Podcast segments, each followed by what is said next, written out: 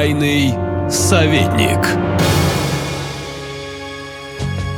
Все паблики, вот все с обеих сторон сообщают, что э, сбили российский А-50, да, где-то в районе там Керчи в районе Керченского моста. Вот э, я бы сразу хотел объяснять, да, вот для, объяснить тем людям, которые считают, что сбили, да, и сбили самолет, и самолет, у нас их много, что э, это не так, ребята. Это не так. Вообще самолетов у России несколько тысяч, это факт, да? И вот представьте, таких самолетов, как А-50, в России всего было сделано, и то они достались от Советского Союза, вот, их осталось 10 штук, было 10 штук. Вот. Причем половина не летала никогда, это тоже открытая статистика. Летало их где-то вот там 5, 6, 4, в зависимости от технического состояния. Остальные были самолеты-доноры. Где-то что-то открутилось, пошел, взял.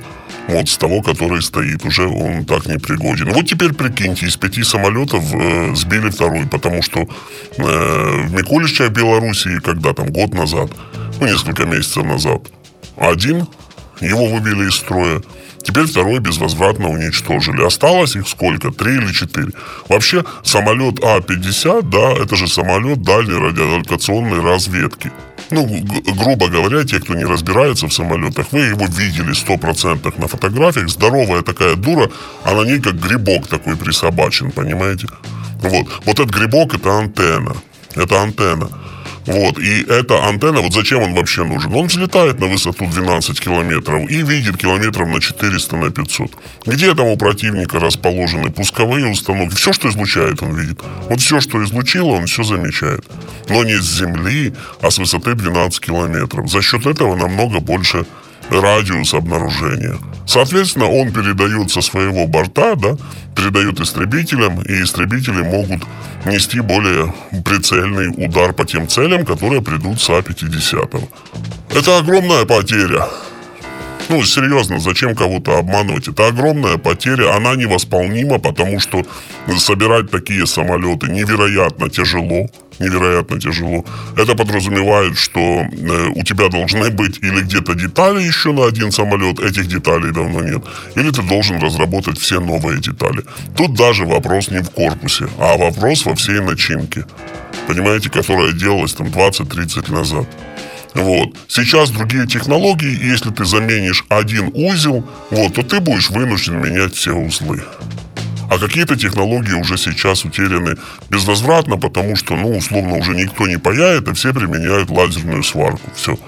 Вот. Если получится восстановить какие-то из вот этих самолетов законсервированных, ну, тогда борт станет в строй. Если не получится, останется несколько таких, в буквальном смысле слова, три летающих борта на всю страну. Вот, посмотрите. Вас интересует, сколько таких самолетов в НАТО? Я вам отвечу, у них десятки. Вот хорошо ли это плохо, потеря или не потеря? Безусловно, нужно отдавать себе отчет, что это потеря. Это потеря. И самолет это, ребята, полбеды. Но там же было 15 человек экипажа. А вот 15 человек экипажа для этого самолета ты будешь учить 5 лет, если начнешь сегодня.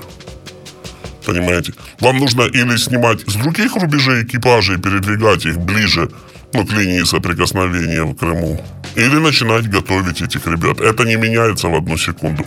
Там все оборудование штучное, как ручной работы. Ты не можешь просто взять какого-то парня, радиотехника, и посадить его туда радистом каким-то или штурманом. Нет, все иначе. Все иначе на этих самолетах работает. Поэтому я считаю, нам нельзя преуменьшать эффект от того, что э, произошло. Вот.